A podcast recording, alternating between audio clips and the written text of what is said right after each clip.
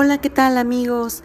Mi nombre es Elsa Gutiérrez y vengo a hablarles acerca de lo que es eh, los elementos de que contiene una investigación de tesis. Empezaremos por el tema, la pregunta de investigación, el planteamiento del problema y los objetivos. ¿Qué significa cada una de ellas? El tema es el asunto de un discurso, es decir, sobre lo que se trata. Del mismo modo, un tema de investigación es un asunto que concierne al campo de saberes dentro del cual pretendemos investigar. Generalmente la primera instancia es la realización de una investigación y como tal contribuye a determinar los pasos subsiguientes. Planteamiento del problema. Es la parte de una tesis, trabajo, proyecto de una investigación en la cual se expone el asunto o cuestión que se tiene como objeto a aclarar. En la metodología científica, el planteamiento del problema es la base del estudio o proyecto. Define la idea central de la investigación.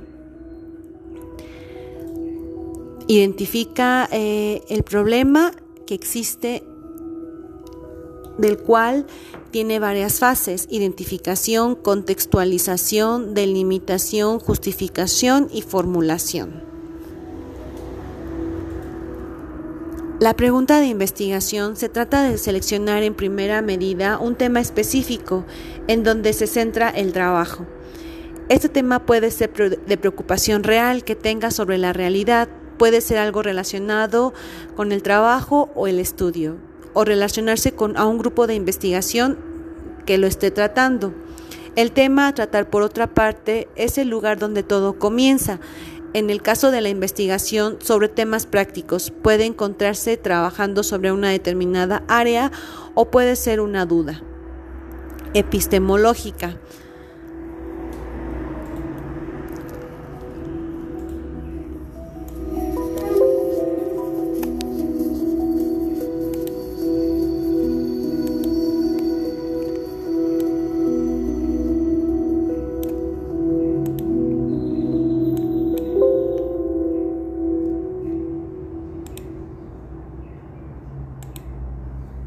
El objetivo de investigación es el enunciado claro y preciso donde recogeremos la finalidad que se persigue como nuestra investigación, es decir, plasmar que queremos lograr, alcanzar o conseguir con nuestro estudio.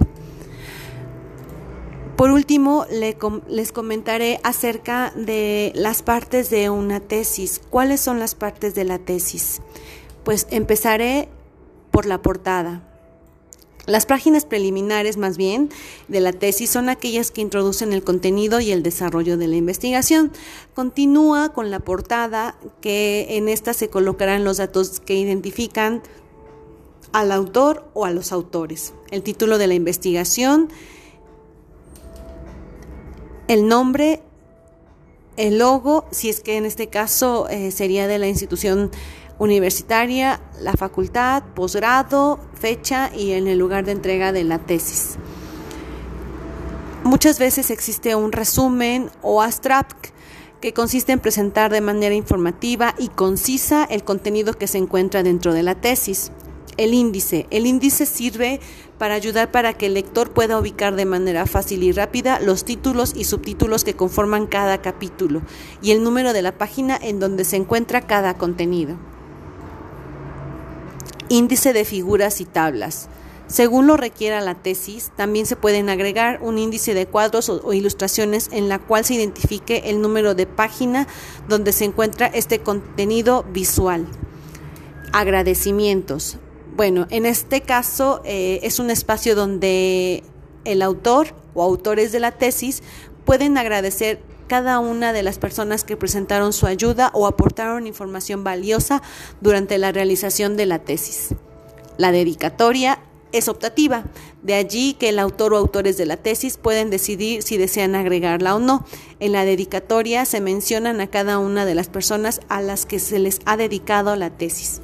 El cuerpo de la tesis contiene en sí el desarrollo de la investigación. Es el plato fuerte del trabajo de investigación.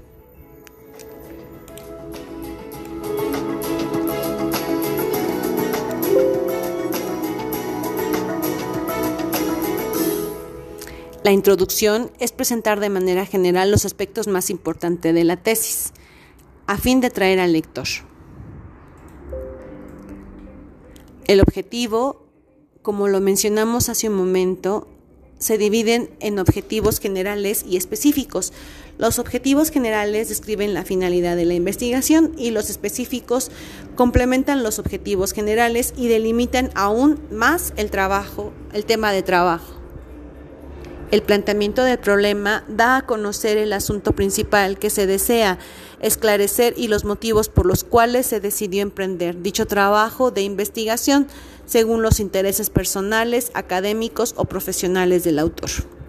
Hipótesis. La hipótesis busca aclarar cuáles son las variables consideradas para el desarrollo de la tesis determina el análisis o interconexión. De esta manera, la hipótesis ofrece información y elementos de importancia. Los antecedentes están compuestos por todas aquellas investigaciones, trabajos y experimentos realizados previamente por otros autores o, especialistas. El marco teórico se presenta de manera detallada y organizada cada uno de los conceptos a emplear y las teorías a seguir para el desarrollo de los objetivos y planteamiento del problema. El marco metodológico es la parte de la tesis que proporciona los detalles de cómo se realizó la investigación y su contexto. Por ello, su redacción debe ser clara, precisa y organizada. Los resultados se obtienen al finalizar el, proceso de investigación y de análisis de los datos obtenidos durante el desarrollo de la tesis. Para su mejor interpretación puede estar acompañados de unos recursos gráficos como imágenes. Conclusiones. En las conclusiones, el autor o autores tienen la posibilidad de demostrar el logro de los objetivos planteados y su relación con la hipótesis inicial, la cual puede estar comprobada o refutada. Asimismo, en las conclusiones se destacan los logros más importantes a lo largo de todo el proceso de investigación. Parte final de la tesis. Contiene las referencias bibliográficas y anexos que utilizamos para respaldar o completar nuestro trabajo de investigación. Referencias bibliográficas están compuestas por una extensa lista de textos y documentos empleados para la elaboración de la tesis. Anexos o apéndices. Son materiales que complementan, ilustran y facilitan la comprensión de diversos contenidos. Pues esto es todo amigos por el momento, esperando que tengan una excelente tarde. Yo me despido de ustedes. Hasta pronto.